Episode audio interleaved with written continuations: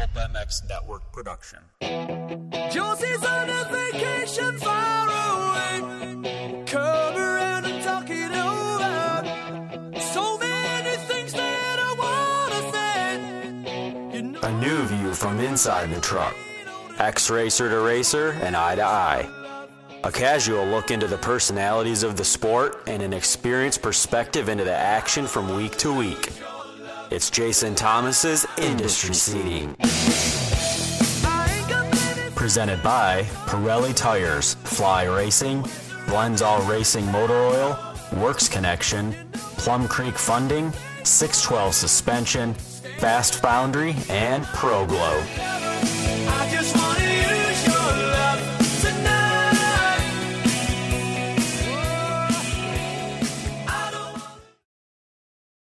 Welcome to another episode of the Industry Seating Podcast. It is July 18th, 2021. Just got back from Spring Creek last night, and I would be lying if I didn't say that I was exhausted. Probably landed like 11:30 Boise time, got to the house like I don't know, 12 something, and took a shower and literally just like fell face forward into my bed and uh, yeah, it's just been a long few weeks, and typically that stuff doesn't catch up to me too much. But I was I was feeling it last night. Feeling better today. Got some sleep, and looking forward to being home for a few days this week, and then head over to Washougal, which is kind of an easy one. It's only a five or six hour drive. I'm not sure if I'm flying or driving. I have a flight right now, but I, I can't find a rental car. I don't know if you guys out there are traveling at all, but rental cars are impossible to find right now. So I don't know exactly what's going to happen there. But anyway, I want to thank the sponsors of this podcast. They have been invaluable as far as helping me get new equipment, supporting the podcast, and allowing this thing to grow. Pirelli Tires, Guts Racing, Plum Creek Funding, Fast Foundry, Works Connection, Blendzall Oils, 612 Suspension, Premier Vapor Blasting of Georgia, Pro Glow Wash, Grant Stone Boots, and Fly Racing. I'll talk about them a little bit more later. But as for Spring Creek, which I affectionately call Millville, I don't know what everybody else calls it, but it's been Millville my whole life. And I try to use the Spring Creek thing because I feel like that's the official terminology. And, uh, you know, working for Racer X for all these years, man, we're going on nine years now, which is crazy. But it's, uh, it's forced me to get a little bit more professional in my approach to terminology and venues and all that stuff. But Speaking of Millville, Jeremy Martin, his parents own the facility. He grew up on the on the premises. He and his brother Alex. He won the damn race. He goes one one on the day, and we know all the injuries he's suffering from. Right? He's got broken fingers. He's his shoulders jacked up from Orlando. Um, that was way back in what February or March, whenever that was. But he's just had injury after injury after injury. I think he's got a broken navicular still. But he found a way to get this one done. And if he was going to win a race this year, you had to figure it was going to be his home track of Millville. But I'll be honest, halfway through that first 250 moto, I didn't think it was going to happen. Justin Cooper rocketed out to the lead, and it looked like he was going to check out on everybody. And I don't know if uh, you know Jeremy just kind of regrouped or was or was letting the, the track work in a bit, or just I don't know, just couldn't find the pace at the beginning. There are so many variables that it could have been. But around halfway, something clicked, and he just took off and chased down Justin Cooper and kind of made it look easy. And, and the second moto was even easier. You know, he got out front early, and that was it. So great job from Jeremy Martin. You know, unfortunately, he's way down in the points. He's just had a, a tough go. Uh, Thunder Valley crashes out. Uh, Mount Morris. He's uh, he has a rough day as well, and it just points wise, it hasn't been so good. So he's going to need a lot of help if he really wants to be anywhere in contention for the championship. But winning races always feels nice. And let's remember, he's in a he's in a contract year. So whether he stays there, which I don't think is going to happen, or if he goes to uh, Monster Pro Circuit Kawasaki, which some have uh, posed as an option, or if he gets that long uh, sought after 450 ride, you know that he's he's still trying to get something locked up long term on the 450. Rides like yesterday will go a long way in you know boosting his salary and giving him some contract security. So we'll see where he goes from here. But that was a great day. I just I don't know what to make of it because it is his home track, and I try not to be victim of the moment. He hasn't been all that great. You know, he was good at Pala, of course, and then it He won the first moto at Thunder Valley, and then ever since then, it's just been a rocky road. So let's see if he can take this momentum and build from it, or if it was just a one off because he was at his home track. Justin Cooper, as I briefly mentioned, he takes the red plate, and I don't think he was all that thrilled with his ride.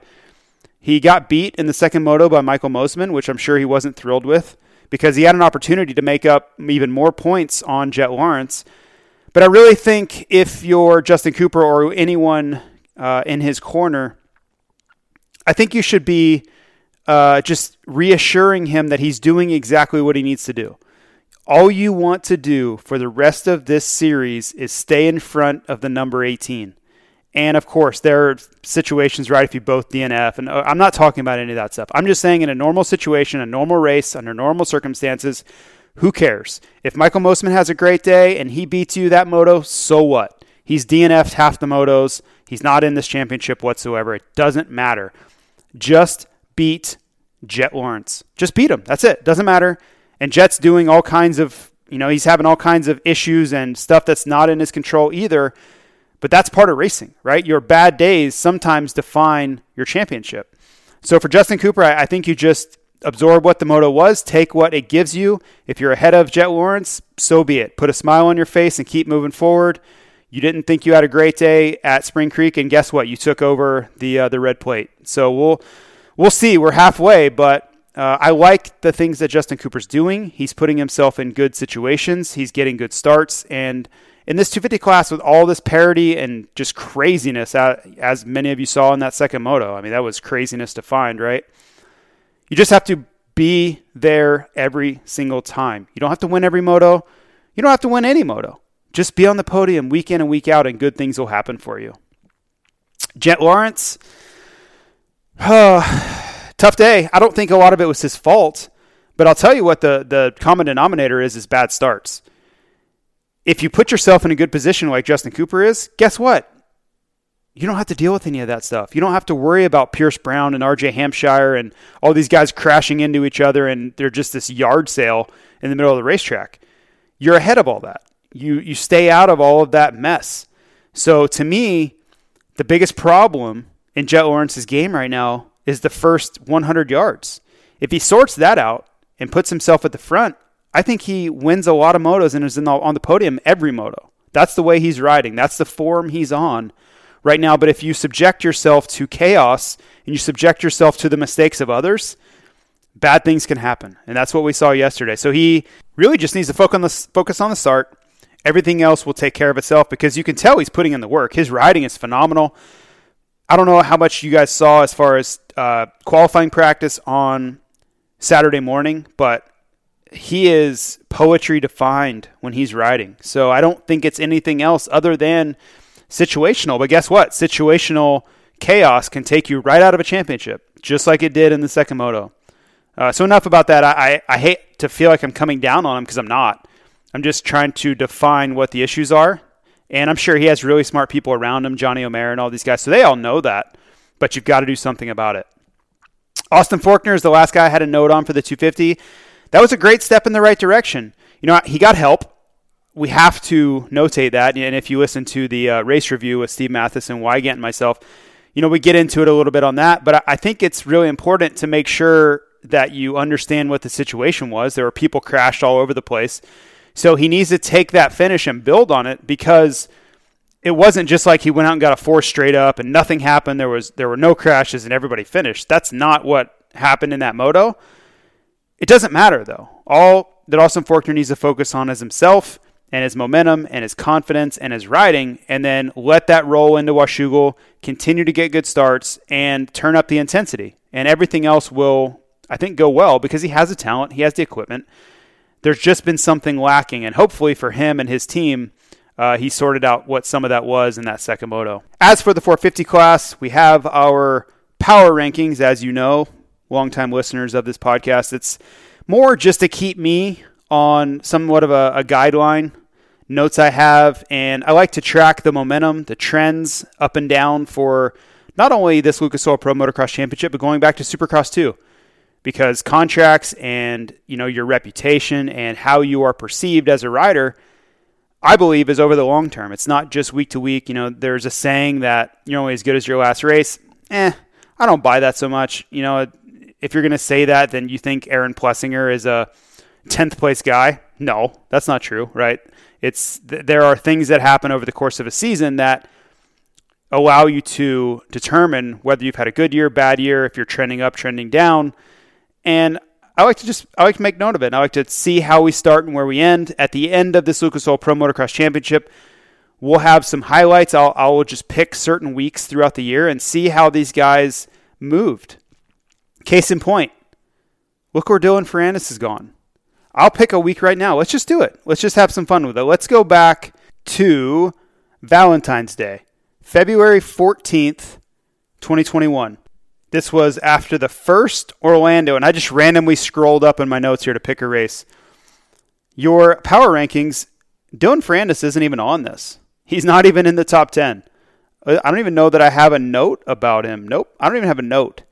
Uh, Jason Anderson is not in your top 10 anymore. He's number nine. Mookie, eight. Cianciarulo, five. Uh, just a lot of guys right there. There was so much movement around. Webb was at number two, so he had clearly started making his charge to the front. Roczen was one. Uh, but you just see how many things change throughout the year. I think obviously the thing that jumps off the page is Ferrandis, not even on here, and he's your your number one. He has been your number one guy for a couple weeks. A little foreshadowing there of what's to come here in a few minutes. But I love to see how these guys move up and down throughout the year. So, on, your honorable mention, he's number 11, and we only go to 10, is Dean Wilson. And I just like that he's been getting better. He charged both motos, and he's riding injured. He's all beat up. I, I think he's got a torn ACL. He's, I think he has Epstein Barr. He's got all kinds of things going on but he's the only Rockstar Husky 450, so he's got to you know kind of hold the tent down because he's the only guy that can ride.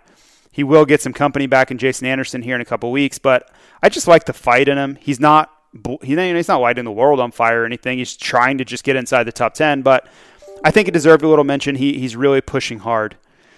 Joey Savatgy, I have at 10. And again, he is improving. Good starts, running around inside the top five. And I don't want to say he got tired because I don't really believe he did. I just think he's struggling to go the pace of the guys like Tomac and Ferrandis and even Plessinger, Cianciarulo, all those guys. Like if he has to go their pace, I don't think he can hold it the entire time. But if he continues to get up there, if he continues to fight like he is, it's going to get easier. And he will find that fitness level here, you know, in a, in a few weeks, maybe a month or whatever. But you can see him improving. You can see the form coming. And, and the biggest factor and the biggest key to him doing better is to continue to get those starts. He's got to continue to put himself in positive situations so that things will get easier. Number nine, Marvin Musquin. Uh, man, things aren't going real well for Marv. Uh, he's been getting fairly good starts, but he's just been getting shoved around.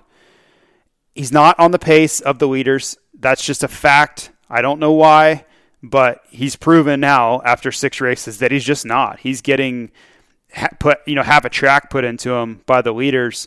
So I don't know what the answer is here.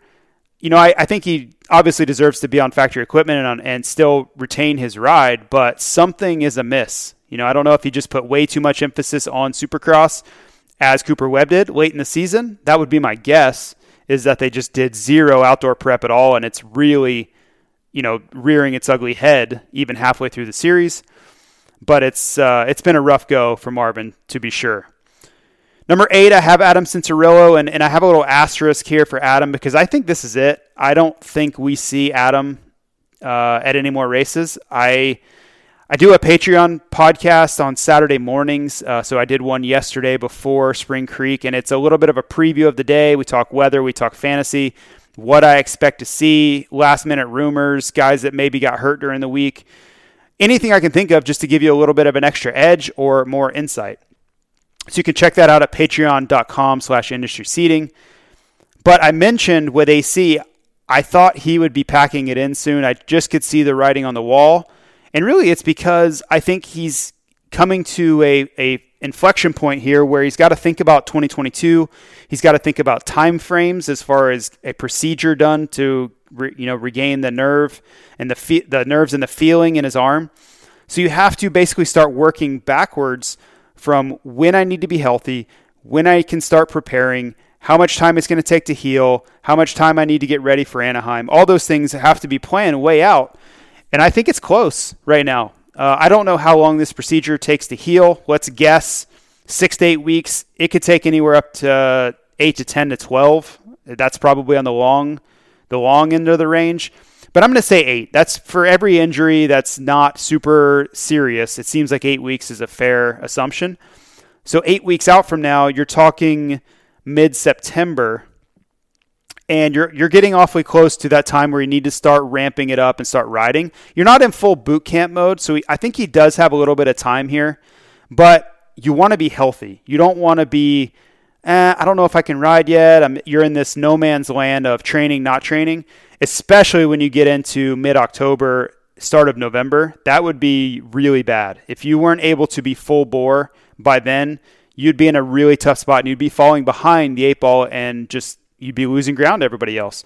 Not to mention, he's going to want to do supercross testing. Uh, who knows, you know what what that entails if they're going to have extensive testing. I would guess probably not. I don't think the bike is all that different for 2022, but I don't know that for sure. But I do know that this time of the year, if you're injured and you know you have to get some sort of surgery done, you start to stress a little bit about running out of time and not being 100% ready to go in October when, you know, these boot camps they're not fully on, but you're definitely riding in October. You're definitely starting to put in some laps and and get the ball rolling a little bit for Supercross. So, again, point being, I think he's done. I don't think you'll even see him at Washougal. I could be wrong. Maybe he's there, but I think sooner than later you're going to see him pull the plug on this 2021 Lucas Oil Pro Motocross Series, which sucks, but I understand the reasons for it. And on a you know a medical level and just planning out the days and months of preparation for Supercross, it kind of makes sense. Number seven, I have Chase Sexton. That was a pretty big step forward, I thought, in the second moto. Really nice ride. Uh, Steve Matthes and I were talking about this on the race recap.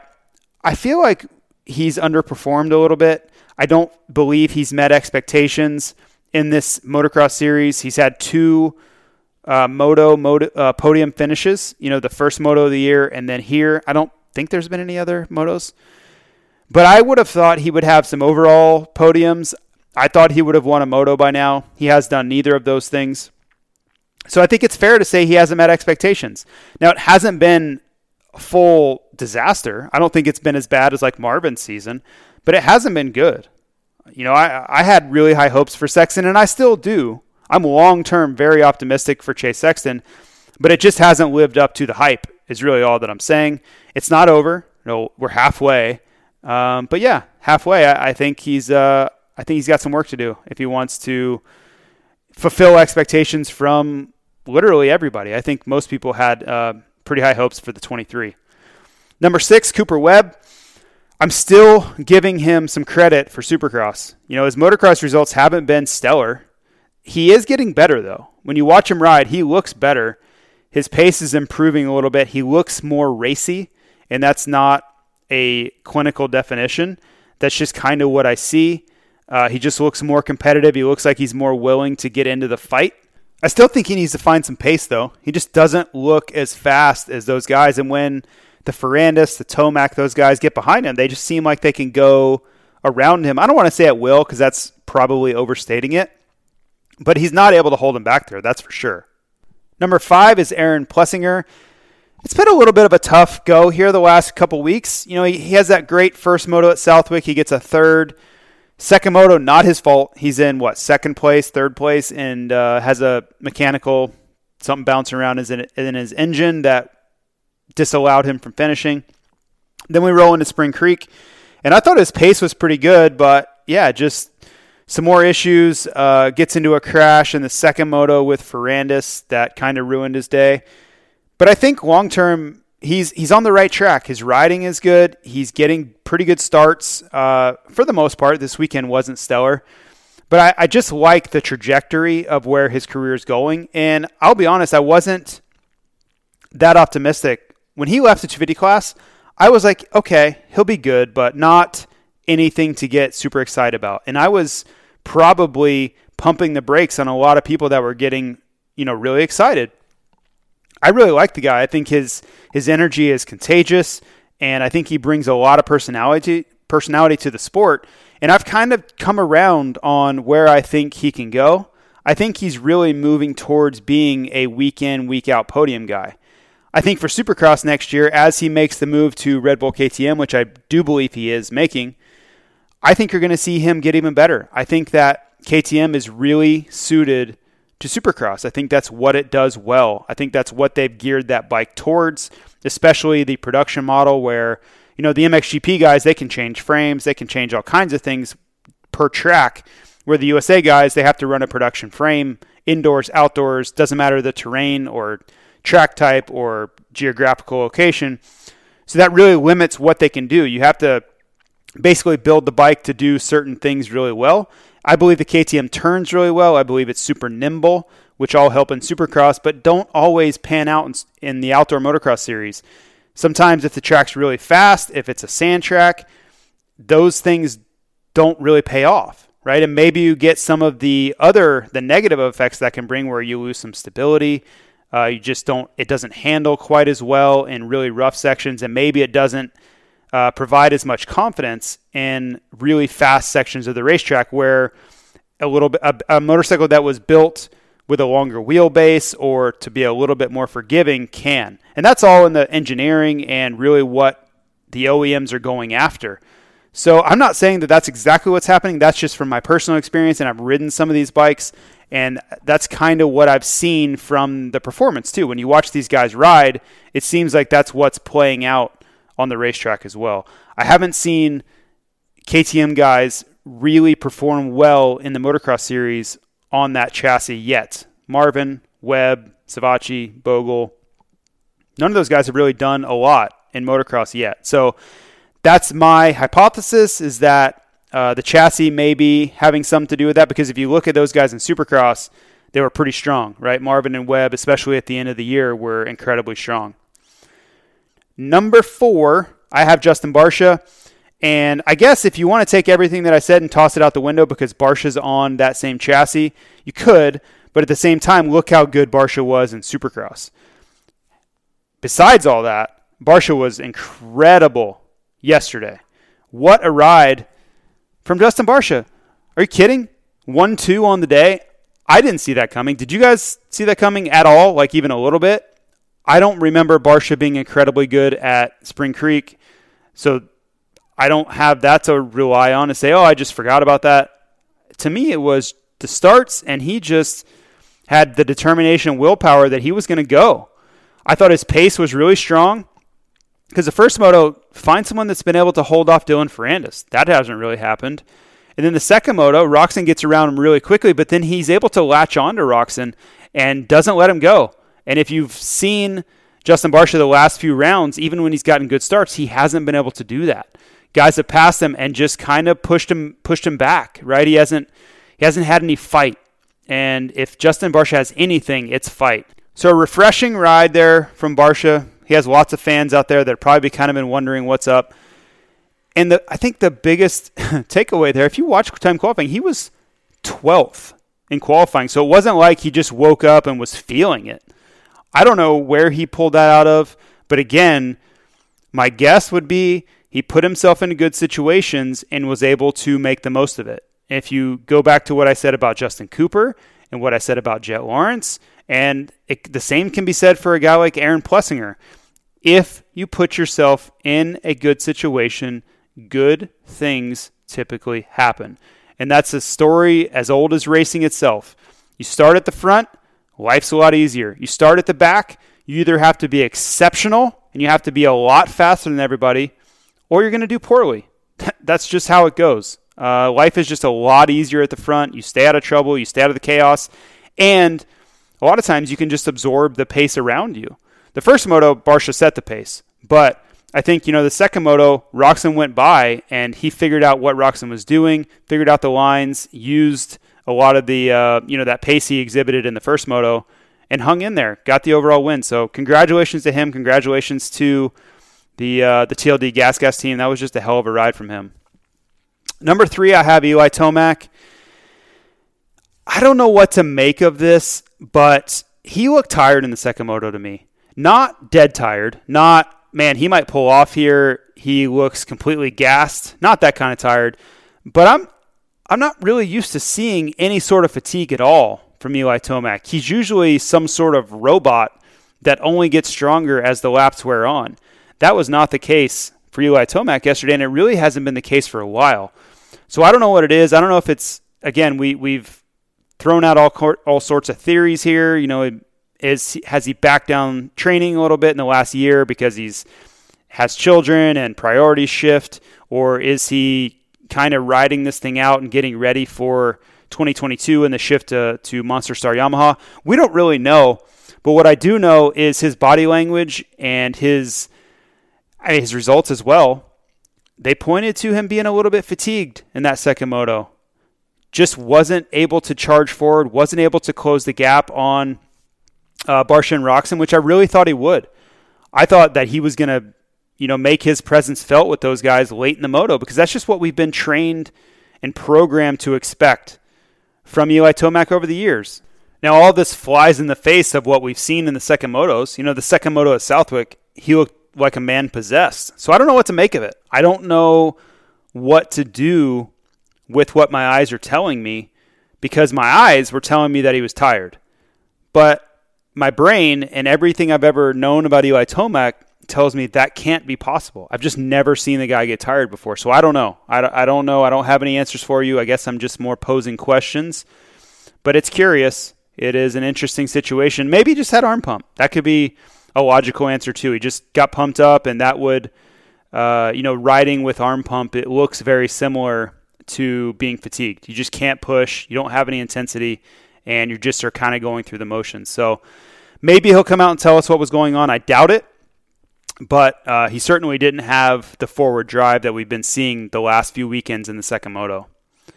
Ken Roczen is at number two, and that was a, a really nice bounce back ride in the second moto. He goes down hard in that first moto, takes a huge shot to his ribs. Surely had the wind knocked out of him. You know, I, I think all of us collectively took a deep breath and were worried that we had seen the last of Ken Roczen for the series when he gets hauled off in the uh, the Alpinestars medical mule. But thankfully, that was not the case. He fought through pain, fought through adversity, comes out and wins the second moto. Uh, just showed a lot of grit and tenacity. Good for him. Uh, you know, the series needs him. We need the stars of the sport out there. And he kept his championship hopes alive, too. You know, he gave up a bunch of points in the first moto, but the Dylan Ferrandis' troubles in the second really saved Ken Roczen there because he clawed back what nine points in that second moto. So I think it's 32 is the lead. It would have been 41, and maybe you know maybe that doesn't sound a whole lot different, but nine points is a is a lot of points to uh, to claw back in that second moto. Just think if he couldn't ride the second moto at all, I mean it would be over for him. You know, even if Ferrandis has those issues. Uh, Ferrandis would have gotten fourth if Roczen doesn't ride. That's 18 points. So the lead would be uh, 50 if uh, Roczen didn't ride that second moto. So, yeah, good job for Roczen. Way to keep it alive. Um, but I still, I think this is Ferrandis' series to lose. It, it, would be hard to argue against that just from everything we've seen. Ferrandis crashes, doesn't matter. Bad starts, doesn't matter. Uh, he has just been the best rider in the series, bar none. He's been the best guy. And that is why he is at the number one position of the power rankings for what third week in a row, something like that. I don't know, but he's been damn good. We're kind of running out of superlatives for him because he's able to fight through whatever issue, whatever adversity is thrown at him. You know, it's funny going back to Supercross. We saw this speed, we saw the pace. Orlando, which I happened to mention, I think the second Orlando where he crashes and he's just ripping off laps. I mean, he pulled away from I think I think Webb won, maybe Roczen won. One of those two guys won, but he Ferrandis was pulling away from those guys after he had crashed, gone to the mechanics area, and pulled back out. So you knew the pace was there. There were other rounds where we were watching him catch up. You know, I think uh, one of the Atlanta rounds, some of those races, you're seeing him.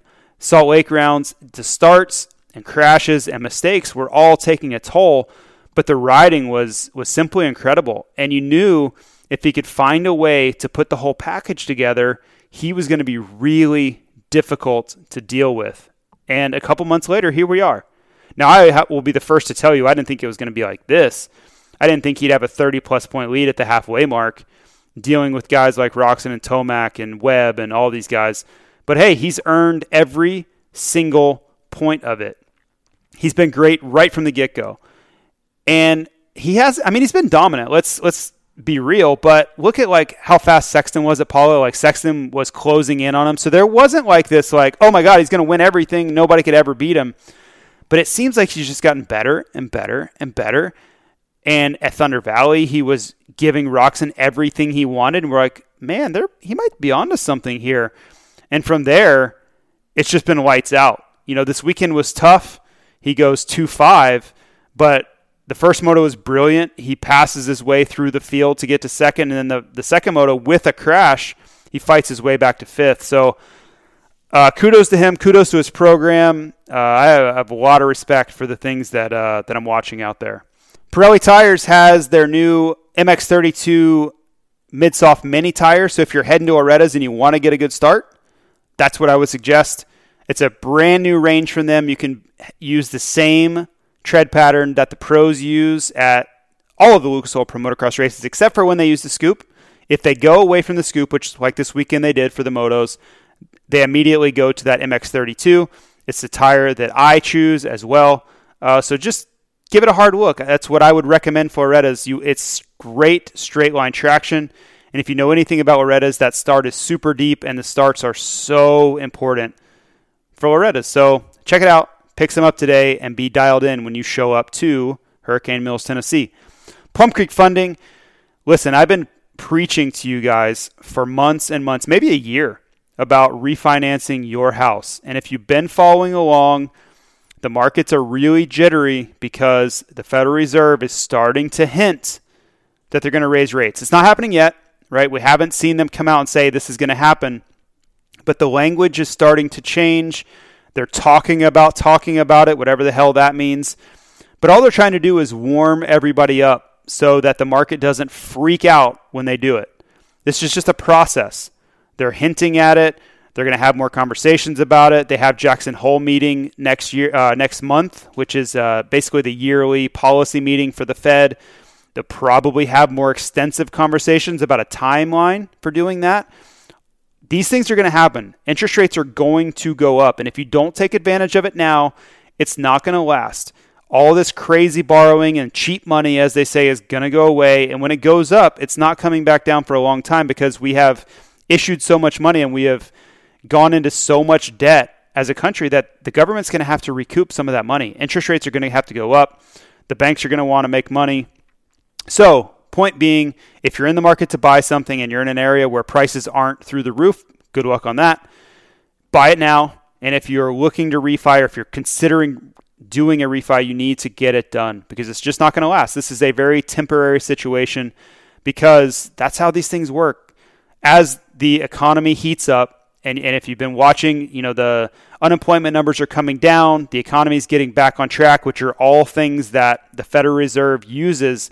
It's like their temperature gauge. And as the temperature goes up, they're going to raise interest rates to bring the temperature back down, right? They want it in a, in a certain range. And if it gets too hot, the federal interest rate is what they use to bring the temperature down.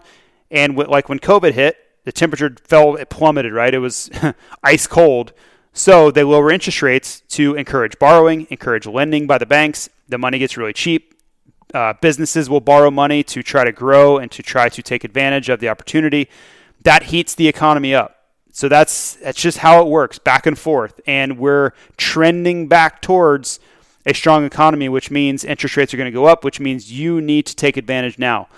All that leads me to is you need to reach out to Plum Creek Funding, talk to Zach Morris his number is 720-212-4685 and take advantage of the opportunity that's in front of you because I don't know when this is coming back around. Interest rates this low, I don't know that we'll see again this decade. And who knows? Who knows what'll happen, but historically that's not a bad bet. Guts Racing, check out that RJ wide wing seat. If you are going to a Reddit, as I mentioned with Pirelli tires, and you want a little bit of extra grip, if you want to ride the bike how it's supposed to be ridden, you should be gripping with your legs. You should be using it to control. And and a lot of reasons is, is for safety, right? If the bike's swapping around, Your arms can't do much about that. Your legs are what keep it in a straight line and keep the control over it. Trainers make these riders do so many core exercises and a lot of hip abductor exercises and leg lower leg strength, quads, squats, all that stuff because that's where your power comes from. That's where the balance and the control over the bike comes from. But you need to be able to grip the motorcycle too. If, if you can be the strongest person in the world, but if you're slipping and sliding, you can't get any uh, leverage over the motorcycle, you're not doing any good. So that's what that RJ wide wing seat was created for, was to create extra leverage and to give you a little bit more control. The Rockstar Husky guys use this. Dean Wilson uses it, and uh, yeah, on his way to a top 10 finish yesterday. Fast Foundry doesn't matter if you are a startup, doesn't matter if you are a Fortune 500 company. Fast Foundry has an application for you.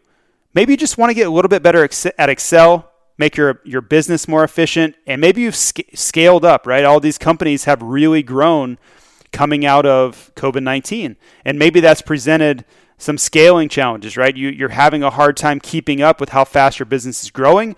I know that's been a challenge for us at Fly Racing. Fast Foundry can really help you with that process.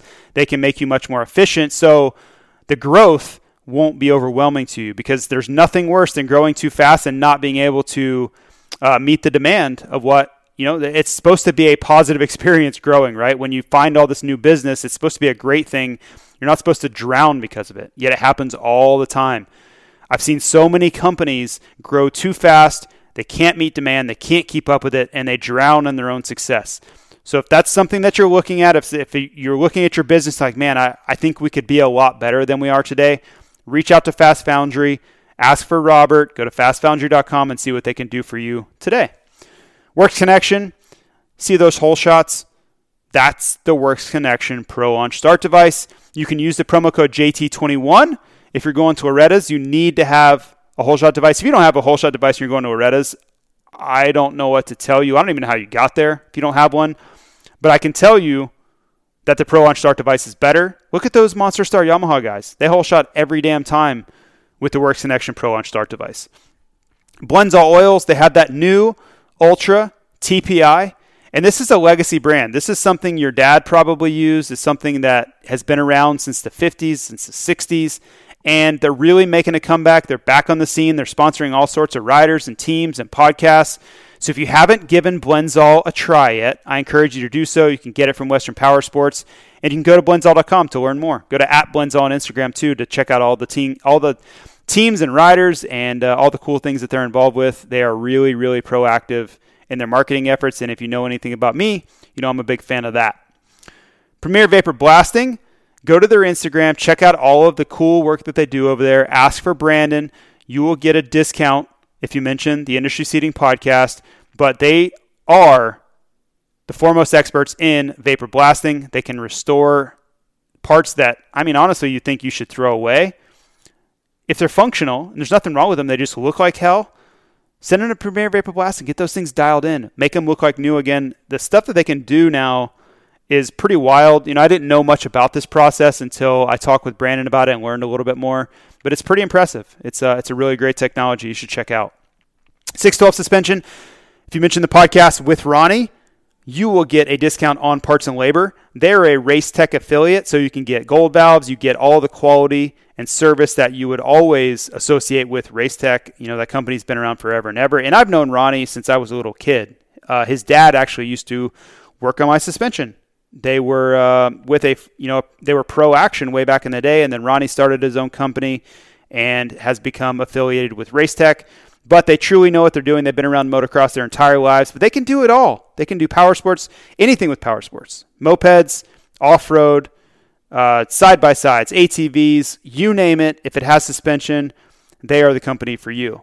Grandstone Boots posted uh, some some new boots I got a few weeks ago. I need to get out to uh, maybe get to dinner this week and, and wear my boots. I did not get to wear them, and the entire time I was gone, I just man, all I did was work the whole time ate dinner at the hotel most nights, but I do love my Grandstone boots when I get a chance to uh, to get out on the town.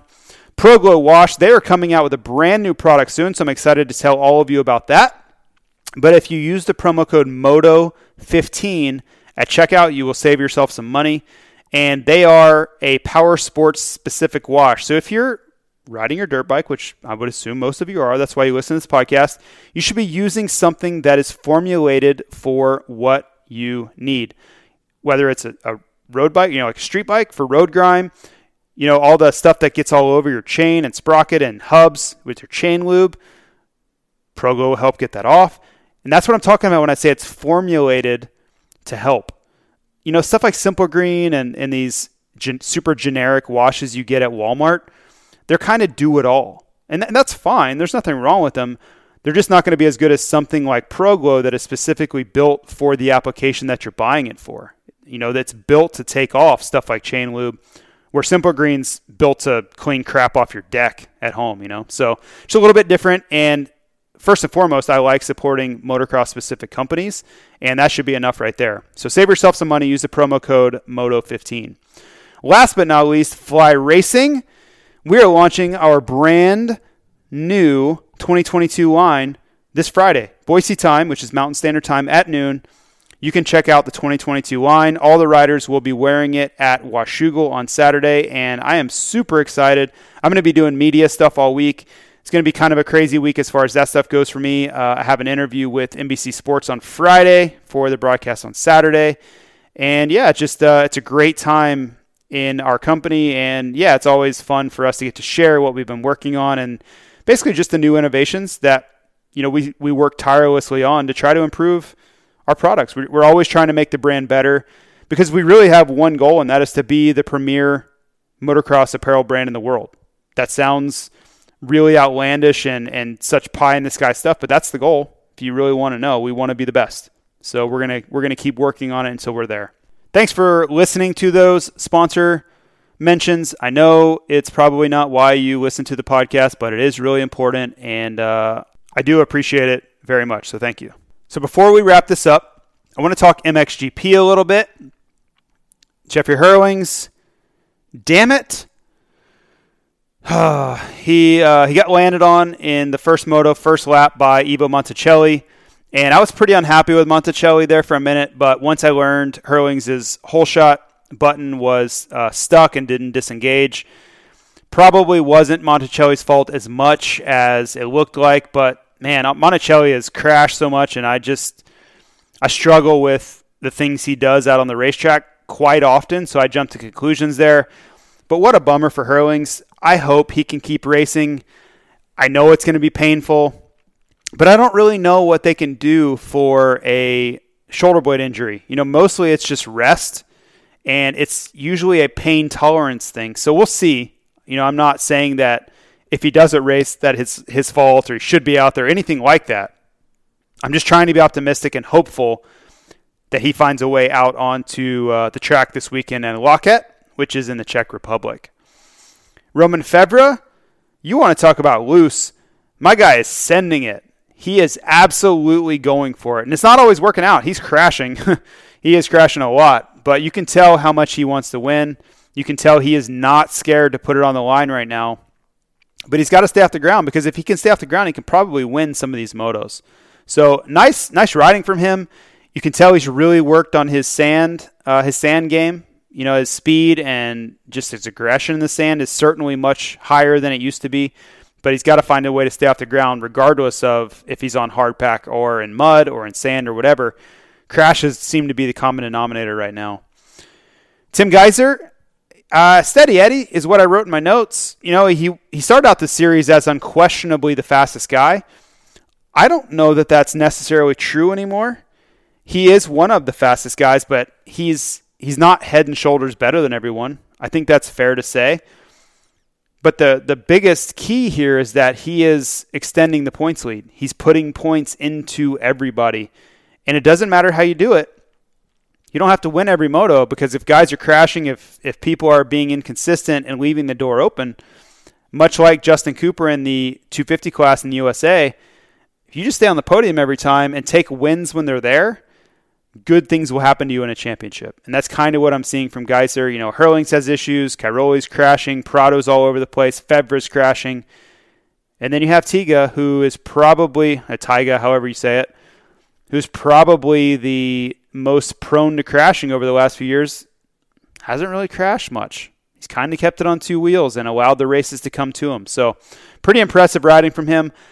I hypothesize that the 2021 and 22 models have allowed him to take some of that uh, chaos out of his riding and added a little bit more predictability. And it seems like that's kind of still playing out. Tony Cairoli, what more can you say? The guy is some sort of superhuman. That second moto ride, the last like five laps, where the hell did that come from? I thought he was doing well to hold on to a podium. I'm like, oh, sweet, he's going to you know get third in this moto. Maybe he can get Prado. And then no, no, straight after Gajser and just gone. I mean, just checked out on everybody the last couple laps. What a insane ride by him. I don't really have the the right adjectives to say or adverbs or I guess adjectives about the ride adverb about his writing. I'm going to walk through my grammar lessons with you here. But I, I just, I love to see it. He's 35, 36 years old, whatever the age is, and just absolutely going for it. And he adds so much to that series. I hope he can climb back into this point series. Like, we need Gajser to have some difficulty here. We need a crash, we need a mechanical failure. And then I think the series gets really wide open. So just keep an eye out for that. You know, it, Herling's missing that second moto. Kind of let the air out of the series on a short term basis, but we'll see what happens.